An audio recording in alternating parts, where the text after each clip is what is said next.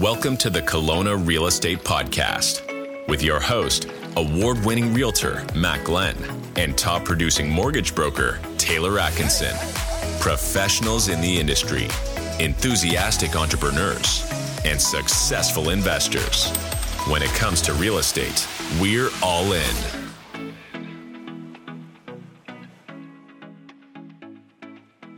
Okay, Matt, why did the city planner break up with his girlfriend? Why? Because he wanted more space. That was a joke from our guest today. We had a great time. He's very influential for the actual planning of the city. He was the author of the OCP. I think like the main or one of the main people that put this new OCP together. Yeah, so really honored that City of Kelowna gave up a bit of their time and we got to pick his brain. Some pretty interesting plans going forward. If you are an investor or anyone that is just involved in the city and wants to kind of know some good local areas to develop, you want to listen to this episode. Have a property that might be developed. Like we talked to Adam about the rezoning process and what that looks like in Kelowna and the core area. Yeah, we touched on infill, multifamily, Airbnb, lots of different bylaws, some commercial space coming in certain neighborhoods. Enjoy the episode. Also awesome if McKinley's ever going to get a liquor store. Let's see what he says about that. Yeah, Matt's applied for the license out of his basement. So. Oh my God, man, do I have to drive everywhere? Okay, enjoy the episode, guys. All right, Adam Cseke, thanks for coming on the podcast. Thanks for having me. You were a referral from Caitlin Kessler, which we are super grateful for. And you're from the City of Kelowna Planning Department. That's correct. Lots to talk about here. Welcome to the Icebreaker. This segment of the show is brought to you by Taylor at Venture Mortgages. Come venture into the exciting world of mortgages. What is your favorite Kelowna season? I'm a big winter fan, but I also like summer. I'm just not a fan of those transition seasons, spring, fall. Like, that's what I'm talking about. Make up your mind. Yes. I know those trees, those magnolia trees, they just make everyone miserable. Yeah. But why winter? Are you guys up on the ski hill? Well, I used to be a skier, but mostly curling. Oh, yeah. I'm a big curler. Awesome. So how long have you been doing that? Oh, 20. Since a small kid. Yeah. That is so cool. Most underrated sport. I was on the high school curling team. You were? Yeah, it was a blast. I learned something new about you every episode. Well, this is awesome. Yeah. You know, I've been curling quite a few times, and it was kind of lethal for the new people, on that ice. It is crazy because normally beers are involved too. Oh yeah. Yeah. You're in the league there? Oh yeah, multiple leagues. Yeah, cool. And playing multiple bond spills, and last year I was on the curling tour with a competitive team. So I was going to say that must be quite competitive then. When we do the tour events, yeah. No. Yeah. Wow. You have fans lining the streets as you roll into town, or? No. No. I thought for sure you would have. Yeah. All right. What's your drink of choice? Coffee, cocktail, wine, beer? You got a coffee right now. Coffee right now. So definitely, like I said, by volume, coffee for sure. Hands down. Yeah. I mean, but I do like every other kind. Just depends on the context. Yeah, you know? We live in a good spot for that. So, yeah, that's kind of like me too. Yeah. Okay, if you had 12 hours before you had to leave Kelowna forever, what would you do for fun? Like I said, I'd probably do a curling game, especially hopefully it was in the winter. Yeah. Or else I wouldn't be able to do it. This is a question you can just make it any longer. Is the curling rink closed in the summer? Oh, yeah. Oh. Yeah, it turns into a skateboard park sometimes. Or? Well, during COVID, it was a pickleball. Pickleball. And then this year, they usually do trade shows. So like the home show, the tattoo show. Yeah. And then right before the season starts, it's always it's a whiskey event. Oh, yeah. Oh, yeah. Not the Taste of Ales or Festive Ales. That's in Penticton. Yeah, that's in Penticton. But I've been to that whiskey event. I cannot remember what it's called. Awesome. But can we go back to they brought pickleball inside? Yeah. Perfect. Why? What? Any reasoning behind that? Well, that was the... you remember when you were allowed to have 4 people per table? Yeah. And as long as you were spread out 6 meters away, in pickleball, you're far enough away. And then there was a bar where they had people spread out. Couldn't go golfing, but you could go. So did you get into pickleball as well? No. Well, my old man would want me to get into pickleball, but I think I need a few decades to join pickleball first. I've actually tried it. Actually, it's hard. It's actually a good workout. I can imagine. I have not tried it. Have you played that, Taylor? Yeah, a couple times. Wow. Yeah. You feel sore afterwards. Thanks for the invite. Yeah. Yeah, I want to play that. That'd be awesome. Was that it? You're stopping at curling? Well, I guess I got to pick a summertime event then. I guess in summertime. See, I'm more of a like friends and family kind of guy rather than like a particular attraction. So I do a beer league soccer every week. So love to get out with the mates and just have a game. So Taylor does that too. You guys play against each other? I'm indoor. I'm at CNC. Oh yeah, same. Yeah, we play. This year it was brutal though. They switched the night of the league, so I had to cancel this year because conflicted with curling. Oh yeah, you can't have that. That's awesome. It used to be Wednesdays, and then it was Tuesdays, and then I couldn't play this year. Yeah. I know someone at the city who could get that changed for you. Oh really? Yeah. On the OCP, there's just going to be a massive curling and a soccer field right there. Soccer has to be Tuesday nights. Yeah. It's written in stone, and this council doesn't change anything. All right, Adam, if you could purchase a property in the Okanagan in the next year, what would it be? I just put down an investment. What kind of investment would you be looking for? Guy like you that is kind of in the planning development world. Yeah. Plus, I don't know, like a lot of other married men out there, I'm sure we've all got our share of HGTV. We haven't watched a lot of HGT lately. Yeah. I don't know. I would just say a standard like investment rental property that you can manage, close by. Like I know a lot of people have properties, for rental income from previous cities they lived in, like in Calgary, they moved to Kelowna. Yeah. It just seems like a little bit of a hassle. I mean, I guess it's fine, but you got to really trust your property managers. Yeah. Yeah. Good point. You do. So you would just buy like a long-term rental property. Well, I guess you could buy one in a good spot that you know is going to be redeveloped. If I had the capital to do it. Yes. Yeah. Okay. Yeah. So I'm going to ask for a friend. I'll ask two questions. So if you had like $600,000 all-in purchase price, what would you buy? Where would you buy it? I mean, that's probably going to put you in the range of a condo somewhere. Do you have any developments that you like right now? Yeah, I guess I am a little biased because I was the planner for Water Street by the park. And probably that one. Like I've always said that property or that area reminds me of kind of like the west side of Vancouver, where it was, wasn't the nicest area of town, but then over time, like Cole Harbor became just, so expensive in terms of real estate value. Yeah. And, the water park, city park, all the amenities, downtown Bernard, there's so much potential on Leon and Lawrence over the long term. Yeah. I totally agree with you there. I mean, there are obviously some caveats there, but yes. Yeah. But like a place can really only get better. It's in a top-notch location right when you get into town, and it can. Well, the views would be unbelievable too. Those tall towers. Yeah, that's awesome. So, can I ask a question about zoning for short-term rentals? Like, how does that work? Are you the person that decides that it's going to be short-term rental, or like how does that? You're going to be getting so many phone calls after this. Yeah.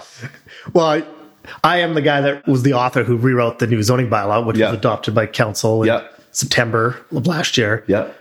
So the planning department makes recommendations. We take advice. We take direction from our council. And back in 2019 or 2018, council really wanted to regulate short-term rentals. So we came in with a comprehensive report. It was one of my colleagues who did it at the time. And more or less, the rules have stayed the same since then. Currently, our council has asked for a short-term rental review. And so they do want to kind of have an update to that policy now that it's been, 3 or 4 years. So the current rules are you cannot short-term rental out your place unless you're the principal resident.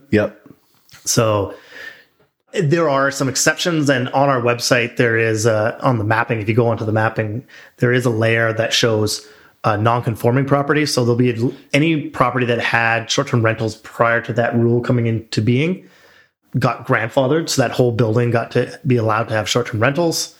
And then there are a few others. So like the examples are on Sunset Drive, the Brooklyn. There are a few other projects that were under construction. So those got short-term allowed because they were grandfathered in before. That's correct. Oh. Interesting. So we actually just did a recording on short-term rentals, so that'll be released tomorrow.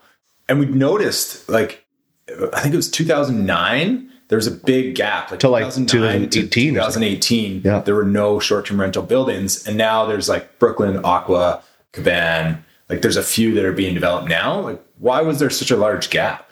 I think it was just, you just follow the sharing economy, the evolution of the Airbnb and VRBO and all those websites. You know, they didn't really exist 2009. Yeah. And then as they got more popular, you know, there's been more and more demand for regulation. And so from 2014, when I joined the city, to about 2019, that's when it really started growing and started, you know, getting a lot of complaints from council. Like, people were renting out their houses and, you know, having huge problems in the neighborhood.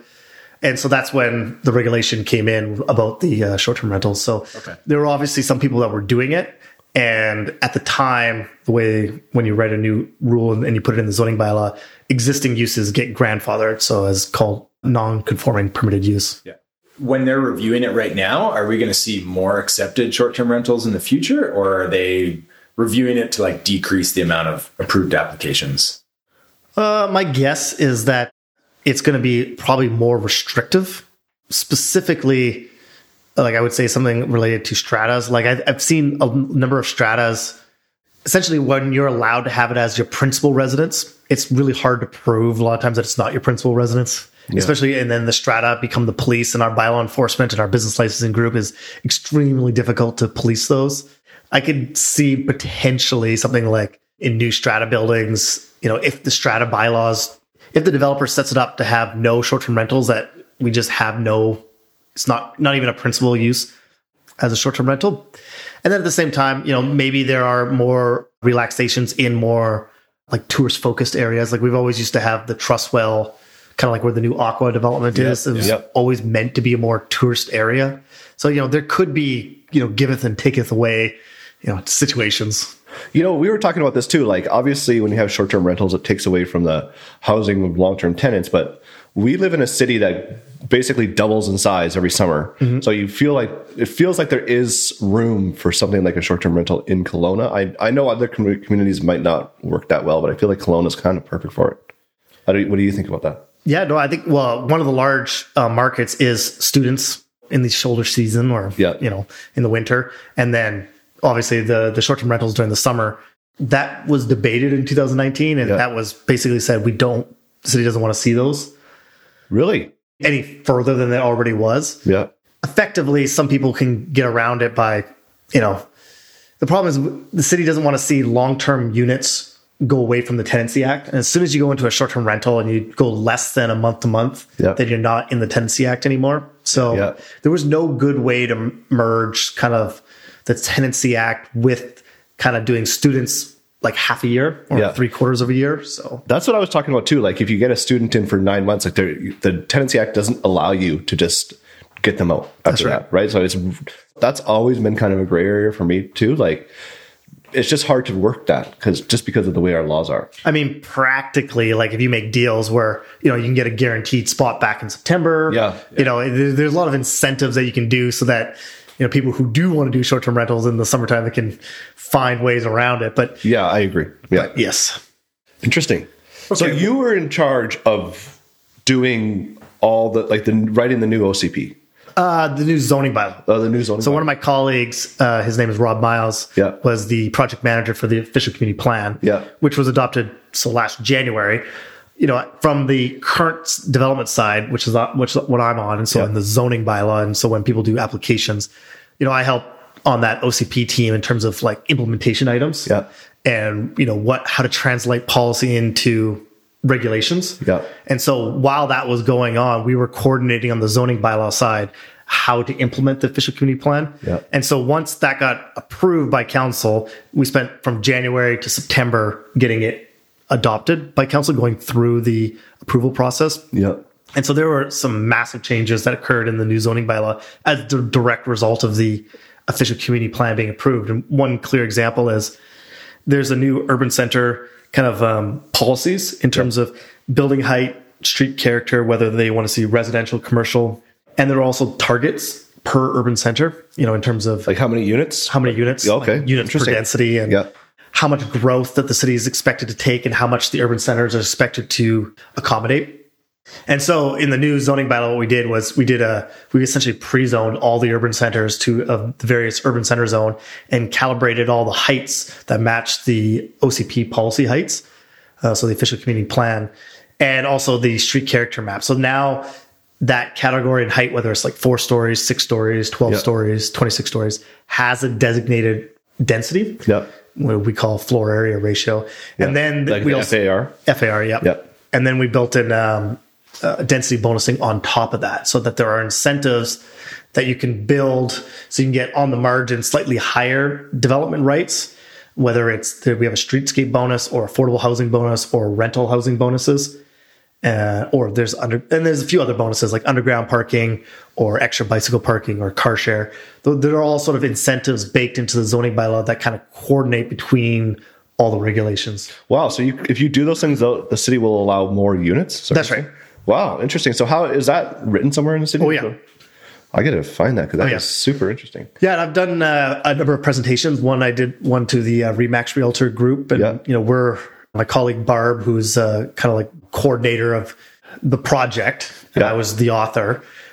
We've coordinated implementation sessions for people to, if they want presentations on the details of, what it says. And so that's been relatively successful to date, but it's still pretty new. Like it's only, 5 months, 6 months in. Also, I feel like it needs to be shouted out for more podcasts here because more people need to know. Would that affect like MF2, MF3 properties or what? Oh, yeah.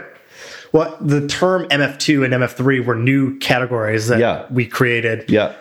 So instead of the old multifamily zones had five multifamily zones, and there was kind of a mix. Yeah. Like the lowest one was a fourplex, and then RM2, 3, 4 were kind of a mix between townhouses and apartments, depending on the context. Yeah. It was always really uncertain, so it was kind of sloppy. Yeah. And then we had RM5 and RM6, which...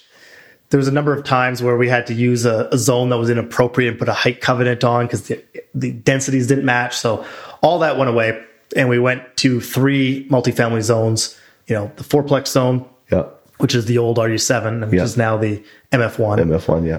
And MF2, which is our townhouse zone, and MF3, which is our apartment zone.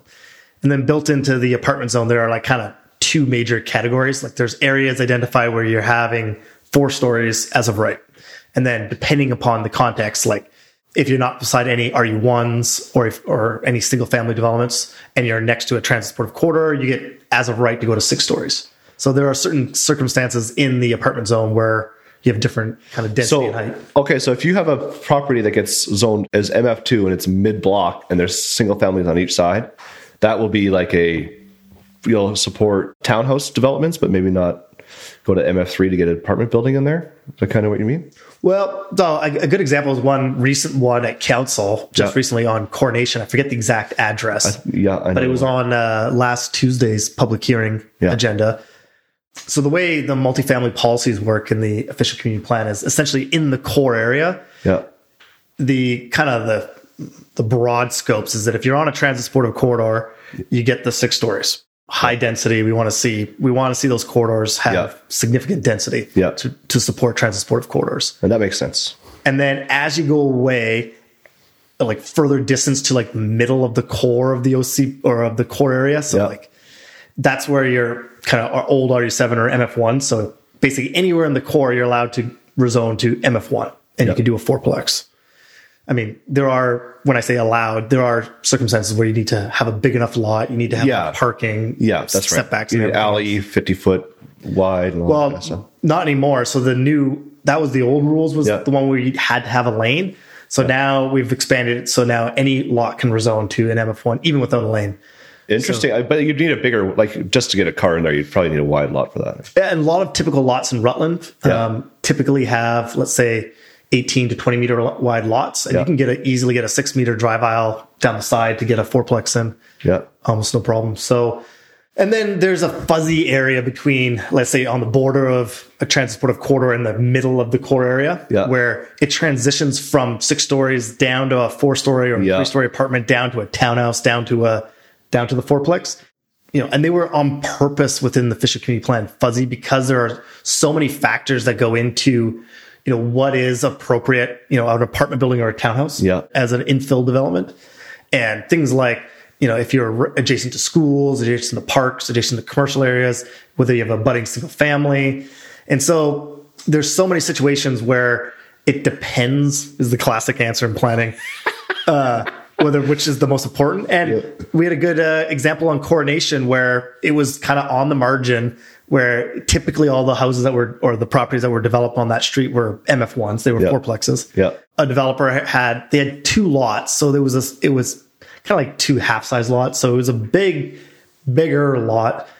But they wanted to go to the townhouse zone, so they wanted to go to 3 stories. And it was a 5-4 vote by council, and they voted for it. So, but those are the ones that were, and that's why we have a public hearing process, that's why we have council, where we have those on the margin judgment calls, what it should be.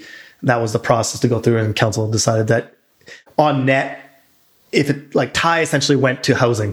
That's kind of how I read it. More housing, the better. We're in a housing crisis within the community, as evidenced by the premier and a lot of the provincial mandates coming down the pipeline here. Yeah, so. I definitely want to talk to you about that for sure.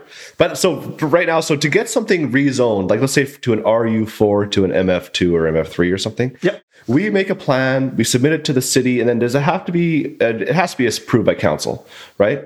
Would you guys like kind of give your rubber stamp before we even bring it to council, or how does that work? Well, in general, so if it's just a rezoning, we typically want to see like whether it's viable to put on the project that's being proposed. And then it goes to first reading. It always goes with a staff recommendation of support or non-support. Yeah. And then council agrees. Then there's a development permit that looks at the details. And in general, with the new zoning bylaw, we're kind of frowning upon variances. Yeah. Especially if it's to height or parking.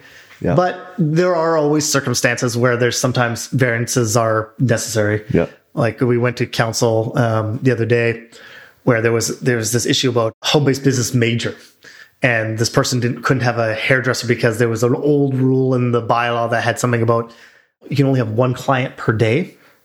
And council didn't agree with that at all. No kidding. So it was like as long as you only had a client at any one time, you didn't need any more parking. Oh yeah, yeah. The idea was that if let's say you had like 10 clients at any one time, you would need more parking on site. Neighbors to start getting a little irritated. Right in your home-based business. Yeah. But in this circumstance, you can see a lot of people have just one client at a time. Yeah. We don't need extra parking, so that's on our list to fix. So that's not fixed yet, but the next round of amendments that's on my list for council to review is that's one of them.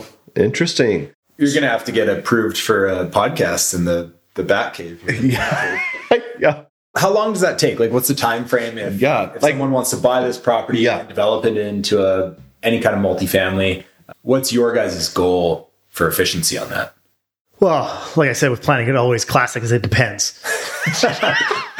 But that'll be the name of this podcast. Yeah, it depends. Yeah. Or the episode, it depends. Yeah. Planning. Yeah.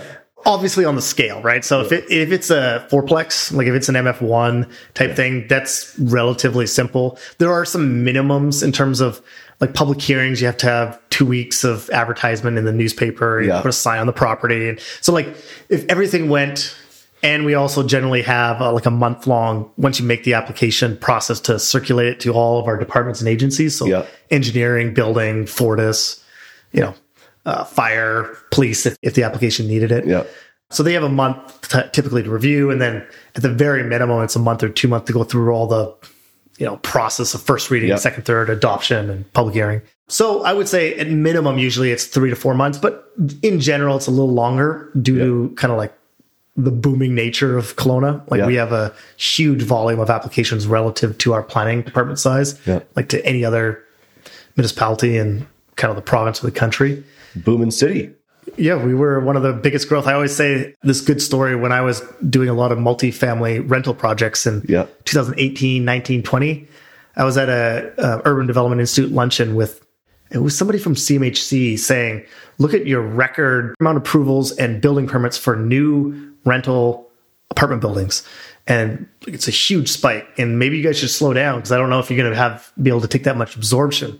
Oh and then the person came back the next year in 2019 or 2020 at the lunch and said, "Oh, sorry, I that was a mistake. You could have doubled the amount of rentals, and it still wouldn't have absorbed all the all the units." So, like, is it just as simple as saying, "Okay, you guys need more staff. You just need to hire more people to get more approvals," or is it land? Like, What would be the solution to make that a faster process to build, or do we want to? One of the things that the province just introduced, which was you know, of the mandate essentially of getting more housing, is delegated authority. One of the ideas is that if we have quote unquote minor variances, typically right now anything that needs a variance has to get approved by council, and then the process, you have to put a sign on the property. You know, it's essentially a public hearing equivalent, but it's a council meeting on a Tuesday evening. Even if it's like a couple inch pergola setback to your neighbor's property on a single family dwelling, right? So a lot of people just don't do it, or they do it illegally or whatever. And so the province allowed for, just recently, I forget exactly when, but within the year, for councils to decide to delegate some minor variances to staff. And so we have, myself and the director have kind of wrote a report. We took an initial FYI report to council in January, and they said, yes, we do like it. We do want to go down it, draft the bylaws. And so that's what we did. And it's on next Monday for May 8th to look at delegated authority for staff. So we define what minor variances are. And then the city council is going to vote on it. They're going to basically vote away their minor powers there. Yeah. So we'll see if they agree. They did say this is what they wanted. So I think it's a win-win in terms of like the proposal right now, because it's excluding anything that's multifamily. So anything that's multifamily will still need to go to council. But it's all these, like half of the file loads on variances are related to like these small single family that usually get supported or that doesn't have any controversy. And there are guidelines, obviously, when provincial legislation says you have to define what minor is, and then you have to write a series of guidelines. And one of the guidelines is recommended is if there's a significant public interest, essentially staff can forward that to council. So, but the goal here is, I think there's 40 or 50 applications a year that are always, it's considered minor. And that could just be to streamline that process. Oh, don't have to go to council, like cut down the application cost in half and time in half. So, that should help. And in Kelowna, we've always been like on the forefront of kind of like innovation in terms of, we were the first ones to do RU7. We're doing this delegated authority. So we've been trying to push the envelope in terms of, approvals. And I always say that our approval times here are much better than the Lower Mainlands. If you go to Lower Mainlands, approval times, typically they're much longer than Kelowna's. Interesting. So let's talk about David Eby announcement, the fourplex on every lot thing. So how are you guys as a city handling that? Well, I think a lot of the recommendations, I think David Eby came directly from Kelowna. Our director was involved in a lot of like kind of the recommendations to the provincial government, because we were the leaders in fourplexes. Like we have, our old RU7 and now MF1. We did a big pre-zoning exercise, right? That had a huge area, and now we've expanded that now to be allowed to be anywhere in the core area. I mean, obviously there are some issues that need to be worked out in terms of details, like when they say every single-family dwelling. I was going to ask, like, what about heritage sites and, like, all this kind of stuff? Well, I think more fundamentally, it's more like, let's say you go way up in the hill slopes where you don't have the necessary fire flows. Right? Like, I don't think they mean, well, hopefully they don't mean, like, you have to have a threeplex in there and you can't fight the fires. So you would think that maybe, like, the clause would be that subject to basic infrastructure. But even so, that would include a lot of areas of the town. We're already thinking about how to accommodate that. Ask from council is to review our RU4 zone. RU4 zone is our duplex housing, semi-detached zone. And in the new bylaw, it allowed suites. And there were a few controversial applications that came in at the very beginning of this council. So they wanted to put an asterisk on there and kind of re-look at that. And so some of the things that we're thinking of is like, maybe it's a house with a suite and a carriage house. Right now, that's not allowed. You can't have a suite and a carriage house. But so those are some of, and that would then satisfy the provinces, must have at least 3 units. You'd have 1 real estate entity, 2 rentals would help rentals. So those are the kind of the ideas. And obviously we were kind of generating a, comprehensive report for council to look at. It's still an ongoing thing. A lot of the details at the provincial level, like they just announce that and then they don't say you figure it out exactly when or when do you think this is coming down? Like when should every lot in like the flats of Kelowna and Rutland like plan to every house to be a fourplex or a threeplex? I mean, right now, in just with our current official community plan, any lot within the core area can rezone to have an infill. And the core area is like significant size. It's almost everywhere. I mean, you go from downtown all the way up Glenmore Valley, all the way to Rutland, down to H2O, basically. Nice. Yeah, that's it. I was looking at this because I have quite a few of these kind of deals going on, and like it is significant. There's a lot of properties there. Also, Kelowna is very a flat place. Like, it's a nice place to build on. Like, there is, you don't realize, well, you do realize this if you think about it for 2 seconds, but like from the lake all the way to Rutland, besides Glenmore and then Upper Mission, like it is flat and super easy to develop.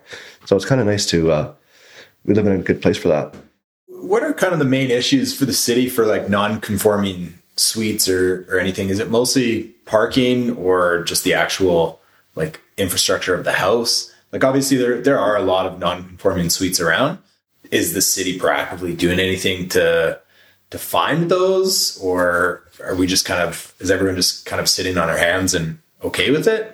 I would say there's probably less non-conforming suites than there used to be. Like, 2011 or 2010, there used to be a subzone where you had to rezone your property to like an RU1S. Yeah. And council used to spend, 100 or 200 applications a year to get a suite. And they would sit through public hearing after public hearing after public hearing, and they would support it 98% of the time.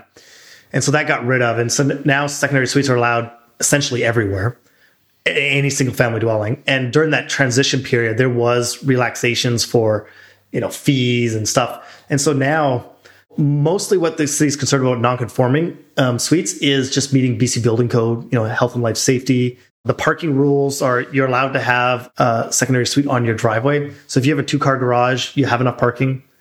So, I mean, there are some situations, let's say you have a 1-car garage and a 1-car driveway, then you need to have an extra parking stall. I think to most people that kind of makes sense that you should have a, parking stall for the suite, even if it's just in the driveway. Most times I think suites are just make sure it meets BC building code. Yeah. Okay. And it's like complaint based mostly for getting them from the city to clamp down on them, or anything that's enforcement action is always complaint based. Yeah. And now that I think about it, the bigger actually non-conforming issue is people using their suites for short-term rentals. So actually we talked about that last week also. Yeah. Cause that's technically not permitted either. So you don't have to answer this if you want to, but how do they clamp down on that? Like, we've heard anywhere from hiring a third-party company, software that finds those Airbnb listings. Oh, yeah, all that. Yeah, okay. We're proactive in terms of, I don't know any of the like IT technical details, but there is a company that essentially scours the internet for listings, everything, to try to find short-term rentals. And then bylaw follows up on it, especially because it's such a hot-button issue on the short-term rentals. So that's really the only one that I can think of, unless you come up with another example, that's really proactive in terms of enforcement. Yeah. And I think that's mostly, a lot of these short-term rentals can be accommodated, right? So, essentially we want a short-term business, we want a business license, we want, a designated parking stall. So, and that they follow the rules in terms of, the maximum amount of occupancy. And so lots of times it can be okay, especially if it's your principal residence, but... Okay, so we were talking off-air about commercial developments and neighborhoods with commercial, and what were you telling us about McKinley? Because we're in McKinley recording this episode right now, and is there any commercial applications in McKinley? Matt's trying to find a restaurant. Yeah, I would like a liquor store within walking distance from my house. Yeah. I mean, there's limited commercial. Like, I think there's a commercial retail unit. Yeah, a pizza shop that's not even open in the winter. Yeah. I mean, there's a lot of multifamily getting proposed right now on Hilltop Drive. And it's kind of like, I'd say maybe similar to the Ponds, where for a number of years, there was very limited commercial up in the Ponds. Yeah. And just recently, now there's the new grocery store that's going in there. Yeah. And it kind of, with the commercial, it's kind of, you need the residential density first, and then commercial comes in later. So I would assume if, a lot of these... build it and they will come. So I think once you start getting a certain density and people are not wanting to drive so much, and it really depends, because in Area 1, which is the kind of the hilltop of McKinley, the new McKinley, that's where short-term rentals is actually allowed as a principal use. Yeah. Good spot for it, honestly. And so it depends, like, if that's primarily used for that, maybe there's less demand for commercial, right? If there's less people living there year round, because commercial really needs, you know, long term. It's very hard to make ends meet if you only have 3 months of the year to you know, make your money. But so what you're saying is basically the financial incentive isn't there, but the city's not holding it back. We could put a plaza in with some stores up here. There is a limited amount of commercial that's allowed in the zone. Okay. There is a custom zone for the CD18 McKinley. Yeah. Does the city incentivize any commercial? Like, do you guys carve out a piece of land and say, you know, hey, we'll give any kind of grants or anything because we need the infrastructure? Or do you just purely let that from a business owner apply and kind of start the ball? Well, in these newer areas, so like, let's say the Ponds, like Kershaw Mountain or Wilden or McKinley, in general, there's a node identified. And we don't really like to see commercial like spread out from that node, because you want to really concentrate that into, like, at least in an area where, like, Kelowna Valley is a good example, where it's a small commercial, but you can park your car and then there's a little walking area. Yeah. So, you know, and that's nice versus, let's say, it's all spread out. Kind of the one of the examples, like, there's that little commercial on Southridge Drive and you have to drive to it and there's not really any walking area around it. Yeah. It's fine. It's nice. It's a good service to the community, but ideally you want to kind of concentrate those commercials in a little bit of nodes so you can get kind of that inertia going where people can actually habitate the space and turn it into like a little bit of a village center. Yeah, because my next question was going to be about Wilden. Like, as I sell real estate up there, and my number one complaint is that there's nothing around there. No stores around there. Is there anything coming up in Wilden? Yeah, we've been talking to the Wilden group. It's been on their books for quite some time. Yeah, there's a big kind of a two-story parkade and ranging from 4 to 6 story apartment buildings above a full floor of commercial right beside the pond area. And there'll be commercial restaurants overlooking, but that's all still really high level. And it's been just, you know, the owners and the applicants kind of just talking to staff just in pre-application. So, I mean, there's a lot of items that have to happen before that actually hits even my desk. Like, there's a lot of hoops for them to justify commercial. And it's not just the city sitting there. So that's always been a kind of identified. It's zoned for that. Yeah. So this is more up just waiting for the Wilden people to put an application. And I guess the next question would be like Black Mountain and Kershaw Mountain. Like, is there anything coming up there you know of? Yeah, Kershaw Mountain has had a village center proposed for quite some time. We've been in pre-applications, kind of the same situation. There's a landowner there that's got a number of parcels that's been anticipating a kind of a village node, you know, significant amount of commercial with apartments above the commercial. Yeah. But again, we've said that that's what the OCP says. We have a zone for you, but it hasn't come. The owners just hasn't come in. What about Kelowna Springs Golf Course? Like, is that now taken over? Like, the developer who bought it was going to develop it in commercial space. Is that going through? Oh, well, right now that's going through. So what happened there was our official community plan converted it from institutional to industrial in the last round of the OCP. So that was done in January 2022.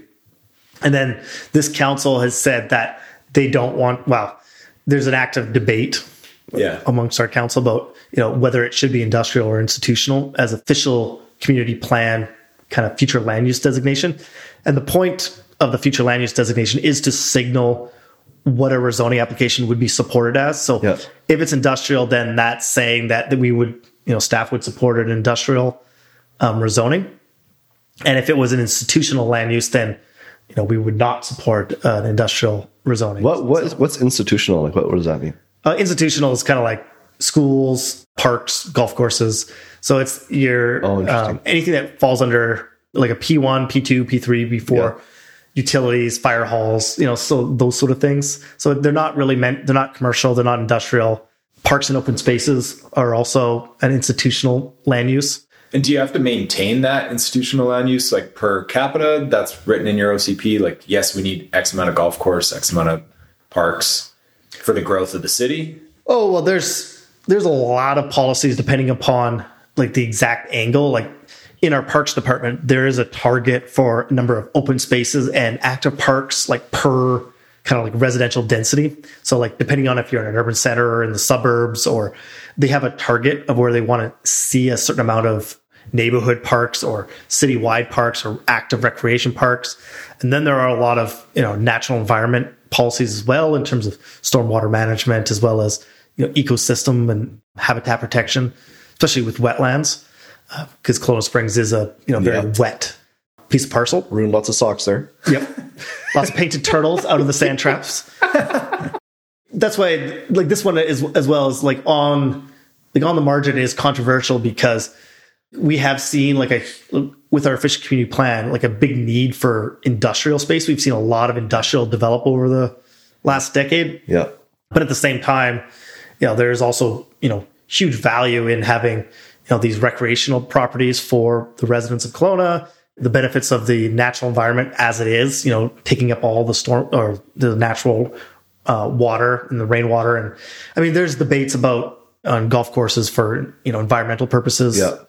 Either way, but I would say that there's arguments on either side for that. So that's an active area of debate with our council. So whether that goes, there's the public hearing scheduled for, I should know the exact date. It's a Tuesday, June, that council has organized a public hearing so that people from the community can have their say. And about that golf course? About that golf course. Oh, interesting. Because, I mean, selfishly, I would love for it to stay, because it is a good little course. Yeah, I don't know if it's ideal. I don't know if I'd support it being industrial there. I mean, yeah, we need industrial in the city, obviously. But when would a golf course ever come back? Yeah, that's the thing. Like, as soon as you build there, well, where are you going to get a piece of land of that size where someone's going to invest to build a golf course? So yeah. Well, I guess there was supposed to be a golf course at McKinley, but then that didn't happen. Yeah, Matt opposed it. He wants his liquor store. Okay, well, yeah, this is all good stuff. Can you give us like a 4-minute, 30,000-foot view? Like, how do you come up with an OCP? What are the steps? Like, I mean, obviously it's a long-winded answer, but do you guys kind of have, you reverse engineer it? You start with a few goals that you want to achieve and then just work backwards from there? Oh, yeah. The Local Government Act, the provincial government sets out minimums. So there are like minimum topics that you have to hit. So one of the basic ones is that you have to develop permit areas. So that's the official community plan gives you your authority to do development permits, whether they're natural environment development permits or form of character development permits. And that's where you have your guidelines for what buildings should or shouldn't look like. And that's where you also have like your minimum riparian setbacks in our natural environment areas. Yeah. So those are sort of like, there's minimum chapters that are identified by the province in the Local Government Act that says this is what you have to include in an official community plan. And then there's obviously the chapters that we had in previous OCPs. So you want to keep a lot of consistency. So you have a lot of the same chapter headings, whether it's, you know, environment, future development, you know, our current infrastructure, future project lists, and everything's got to meet our financial plan as well. All the policies and kind of high level, big picture stuff needs to kind of coordinate. So that's how you start. And then my colleague Rob probably be a better person to like say how it actually went, because I think it was about a year and a half year process, maybe longer, maybe it was 2 years, and you know involves you know multiple public meetings, multiple council meetings, like multiple check-ins. Are we on the right direction? This is what you want to see, and that's like per topic, right? So this is like there's a lot of back and forth between staff and council and the public, you know, developing an efficient community plan. When was our municipal election? When was that? That was October. And then when did the OCP come in, the new one? January 2022. So the October 22 was the election. So it came in kind of just before. Yeah. And then the new zoning bylaw was adopted by the previous council the month before the election. Interesting. So the elections must change a lot of things for you. When on election night, are you guys sitting on the edge of your chair wondering how your job's going to change, or how does that work? Well, yeah. I mean, that's kind of like the nature of local government, right? Like the point of elections is that, you know, they're the elected officials that, you know, represent, you know, the people to make decisions. And there's a lot of consequences that happen from it, like in terms of you know, infrastructure priorities, you know, if we're going to, you know, put more money towards transportation, bike roads, like they're just even on the capital side, there's lots of consequences in budgets every year, let alone on the policy side, then on the zoning and development side too. Yeah, so council is supposed to utilize the official community plan that's adopted, because it's like kind of a corporate document to help. And it goes through councils. It lasts a long time. So it's not like you get a new OCP every time in a new election. You get a new official community plan about every 10 years. Yeah, that's right. Do you guys do amendments during that 10-year period? Like, are there any changes to it when needed, or when's it? Yes. Reviewed? Usually it's limited. If something doesn't meet the official community plan, let's say on a development application, there's usually, we have a scorecard at the bottom of every, application that says, these are the policies you meet and these are the policies that, are lacking. Yeah. There's so many objectives, depending on how you look at it, that you're never going to meet every single policy, right? So that's why we have elected officials to help, staff will provide their technical recommendations and say, these are all the things that we've combed through the official community plan. These are what's relevant, and this is our recommendation. But then ultimately, it's up to the elected official to make the final decision. So there's nothing that's ever going to meet the OCP 100%. Yeah. And that's why those are policies, and there's people to make decisions. Yeah, I know that this council is sticking with the OCP, and like you said, they're being very stubborn on variances and all that. Just talking to you, it seems interesting because they didn't vote in the OCP and they're still sticking to it. So it's kind of, I don't know what that says, but it kind of says something interesting there. Each council has their own kind of like agenda or their own, issue du jour. Yeah. And, obviously that can be built in. Like the problem with the previous regime in terms of the OCP and zoning interrelationship is that a lot of it just didn't make, like one of examples was, 6-story wood frame buildings came in on the BC building code, I think in 2012, 2011. And the previous OCP was done in 2009, 2008 or something like that. Yeah. And so it didn't even incorporate 6-story buildings. So nothing was allowed. And so we were just kind of patchwork after patchwork, none of the zones met with in terms of FAR. And so everything now is much more coordinated. So it's a lot easier for council to say, yes or no to a certain thing, and then if they don't like something, like for example on that home-based business major, they just directed us to look at it and change the rule. Awesome. So I think it's making it easier to make amendments over time because a lot of regulations and policies are a lot more coordinated now than they used to be. So I have a hard-hitting question here for you, but were you involved with the planning of the DeHart Park there? Have you seen that plan? I have seen it. Yeah. I did talk to one of the parks planner that was involved in it. I had a few suggestions. Yeah. None of my suggestions. Curling rink. None of my suggestions were taken. Yeah.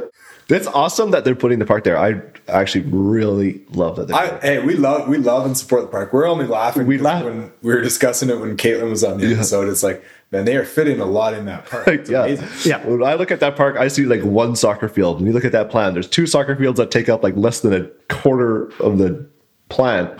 I don't know. Like, it's just kind of funny when you look at that. I love it. I love the way the city's going. I do too. Like even the Pandozi, I don't know what that beach is called. Yeah, Waterfront Park. Yeah, like beautiful area there. I walked by it this weekend. It's I don't know when it's opening, but it looks ready. Yeah, it looks soon. Yeah. It looks great. Yeah. To summarize the OCP for you, like has it been achieved what you want? Like if you were to summarize where you want Kelowna to be in terms of your vision for the OCP in 20 or 30 years from now, like where is that? And are we going in that direction? The OCP talks about like so many areas, whether it's like, sewage or water infrastructure, or there's so many other components. But in my realm, let's say on the development side and growth, I would say that the OCP is kind of just in broad strokes saying we want to densify our urban centers. That's why we pre-zone the urban centers and the transit-supportive corridors, and then have limited expansion of, I guess, single family. There's a lot of single family suburbs that are not yet built out, but we put a pause on any sort of like brand new areas. So like Thompson Flats. Kinda? Thompson Flats would be the prime example. Yeah. So you really want to focus on densifying the existing areas with more multifamily infill type projects instead of new development, single family. I would say for the lifetime of this OCP, so let's say the 10 years or even let's be generous, 15. Yeah. I could be wrong on this, but if you took all the existing subdivisions that are out there, Kershaw Mountain, Black Mountain, Ponds, Wilden, McKinley, I still think there's probably for the lifetime of the OCP enough single family that it would, like, I don't think the marketplace is going to slow down like on the proportion of single family that would be built otherwise. Mm-hmm.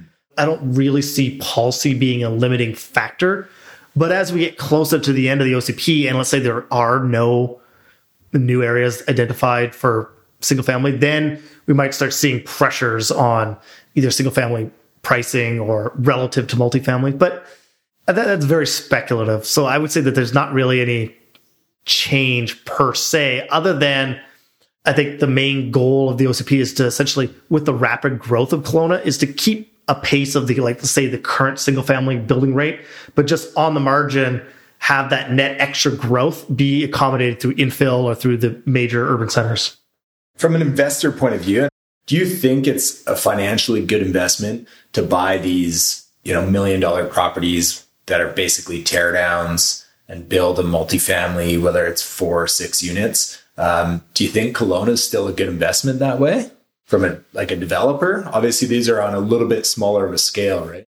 And also from personal circumstances, I live in one of the kind of the old RU7s, and that was the exact same situation. And a lot of times I get shocked for how much one of our fourplexes in our unit got sold for just recently, a year and a half ago. And it was like, really?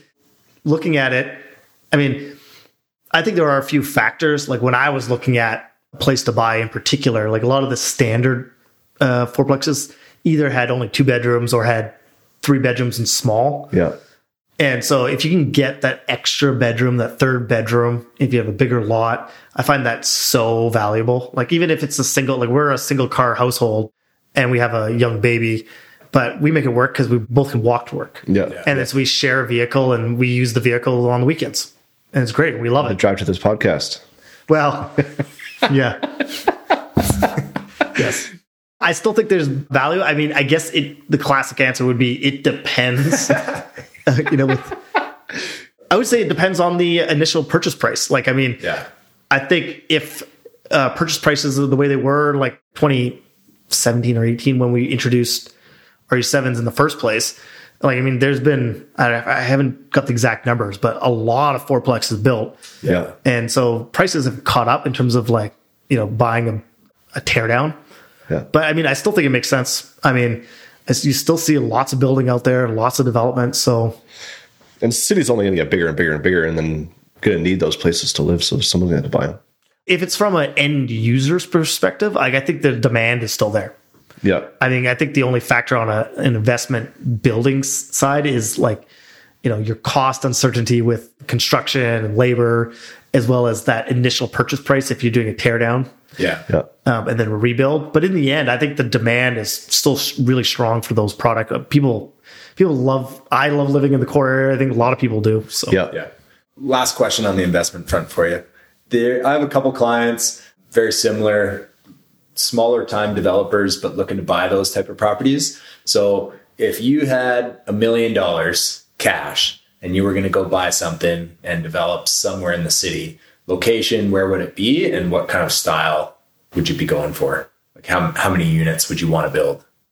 I can use an example of a buddy of mine built on the Ethel Street corridor. So it's on an active transportation corridor, which I think those are amazing, especially if you're, if you have children that are going to school. There's a lot of schools around there. It makes it super easy to get to and from school in a kind of a safe fashion. Yeah.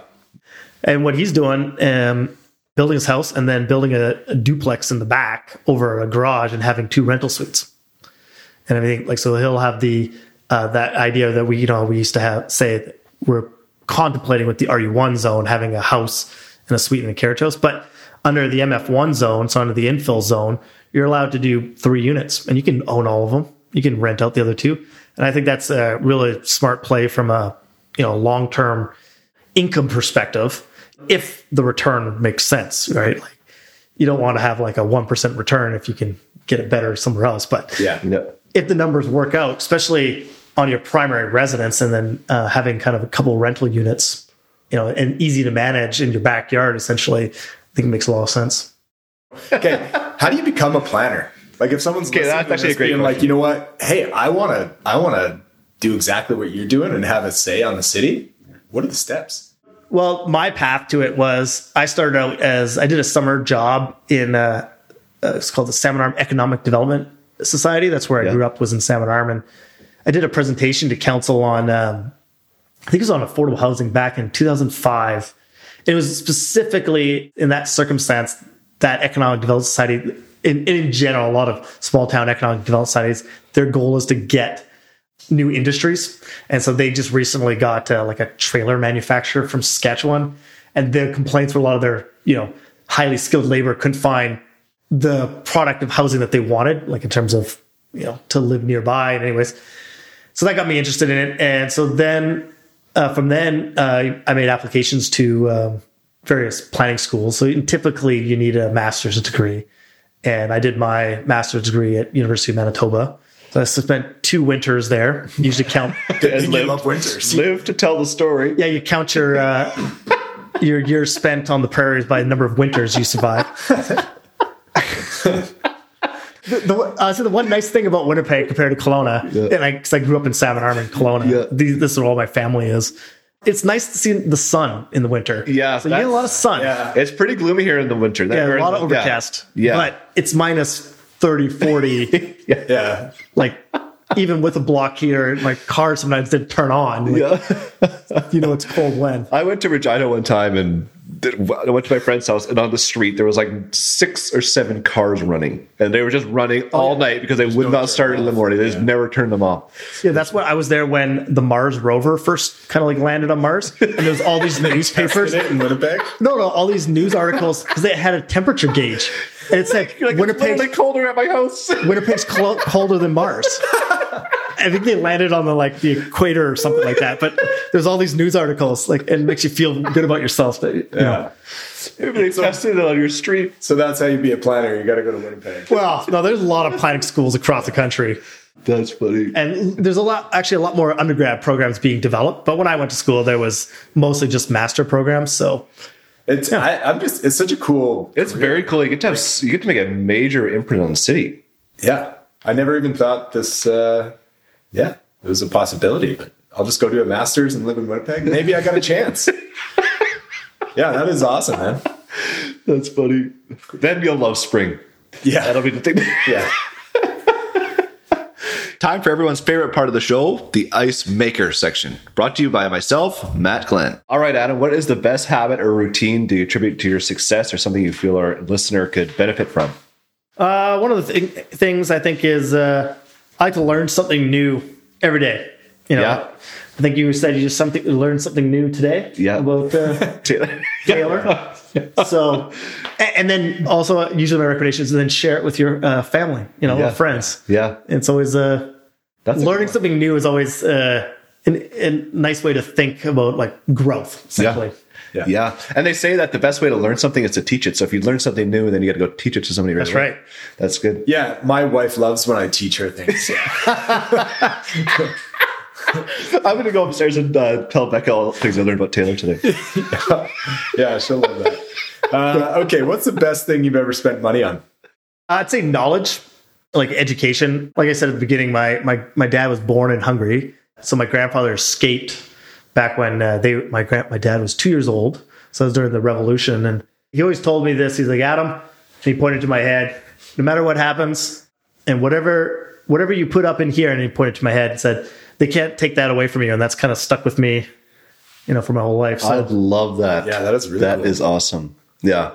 It's something you can always work on too. So I love that. And I think it's, you get an appreciation of like, you know, us living here in like essentially beautiful Kelowna, like, we are living in relative, you know, paradise relative to a lot of areas of the world. And my family came from communist country. So, you know, hellhole, hellscape. Yeah. So, I think relatively, like, there's always things you can improve, but we have it pretty good here. I think, everyone needs to sit back and realize how grateful, or not realize how grateful. How do you say that? Grateful for where we're at. And smell the roses. Yeah, exactly. Seriously, like, we live in, like, the most beautiful place on earth. Yeah, I agree. So, and we have an excellent planning department. Oh, so thank you. Yeah. All right. What is the most impactful book you've ever read? Well, I only have what I have on my mind kind of like recently. And I'd say Human Action by Mises, but that's kind of like a massive tome. So I took a study guide on it. And, you know, if I were to do it all over again, I would probably it's an economics, a treatise essentially. I'd probably be involved in economics, but I guess it's, you know, with planning, there is a lot of love talking about the housing market, you know, interest rates, you know, a lot of what everybody does in studying human action is essentially planning, development, you know, how we go about our daily lives, I find fascinating. Yeah. So. Do you read nonfiction books exclusively? Younger Adam read a lot more fiction. Yeah. After, you know, university, I probably dominate nonfiction. Yeah. I mean, the one exception, I guess I'd say the last fiction book I probably read was the Game of Thrones series. So nice. Before the show or during? Or it was after the show started. Yeah. But I finished it before, obviously, the show finished. Nice. Yeah, I love that. Yeah. Okay. Besides your grandfather's quote, what's your favorite quote? I'm liking right now some George Orwell. So love my dystopian. If I was going to do a fiction, I'd probably do dystopian. So this one here is who controls the past, controls the future. Who controls the present, controls the past. I love it. So that's, I would say, it's kind of very relevant relative to this podcast. You know, this is kind of the more information, more debate, more dialogue, the better. Yeah. I agree. Sunshine is the best disinfectant, kind of. Yeah. But yeah. Yeah. Thank you so much for your time. This was awesome. It was awesome. I learned so much. Yeah. What if people want to call you and complain about city planning? How do they get it? Just throw out your personal number. No, I mean, obviously, there's the right avenues to follow to put in an application and speak with the city. But what can our listeners do to help you or support you in any way? Yeah, I don't really have much in terms of like a social media presence, but I mean, my name and phone number is on all these development applications you see around town. So it's very public information. Very interesting. So it's my work email and my work phone number. We could probably put in the show notes page, but it's out there. And anybody want to contact me about anything related to planning, anything related to... So are you open? Like, do you encourage people to get a hold of you and ask questions and stuff like that? Yeah, I actually got a nice email from a planning student in Nanaimo recently that said, I read your thesis and I had some questions, and I was like, this is the first time somebody's ever asked me about my thesis. I thought I was literally the only person who read my thesis. And they're like, I wrote my thesis on community amenity contributions in BC back in 2010. And I had some recommendations, and the guy's like, you were ahead of your time, because the new province that having some of the, it's called the development application approval progress report that was done by the provincial government. A lot of the things I was saying in my thesis is kind of what they kind of formalized in their thing, like kind of like a super DCC and DCC is a development cost charge. So it was nice that person phoned and we had a conversation about DCCs and community amenity contributions and what I wrote. And I said, you're probably the only person to read that other than my thesis committee. So I appreciated that. Okay, we'll say that then. If anyone wants to reach out to you, they have to read your thesis. Yeah. Oh, good luck. Well, I definitely will get nobody contacting me then. We get one person. Okay. Yeah, from the Bible. Yeah. It's been awesome having you on, Adam, and really appreciate you spending the time with us. Yeah, no problem. Thanks for having me. Appreciate it. Thanks a lot. See you later. Thanks for listening to the Kelowna Real Estate Podcast. Be sure to reach out and let us know how else we can add value to your Kelowna real estate journey. Please show some support by hitting the like, share, and subscribe button. This is sponsored by Matt Glenn Real Estate and Taylor at Venture Mortgages.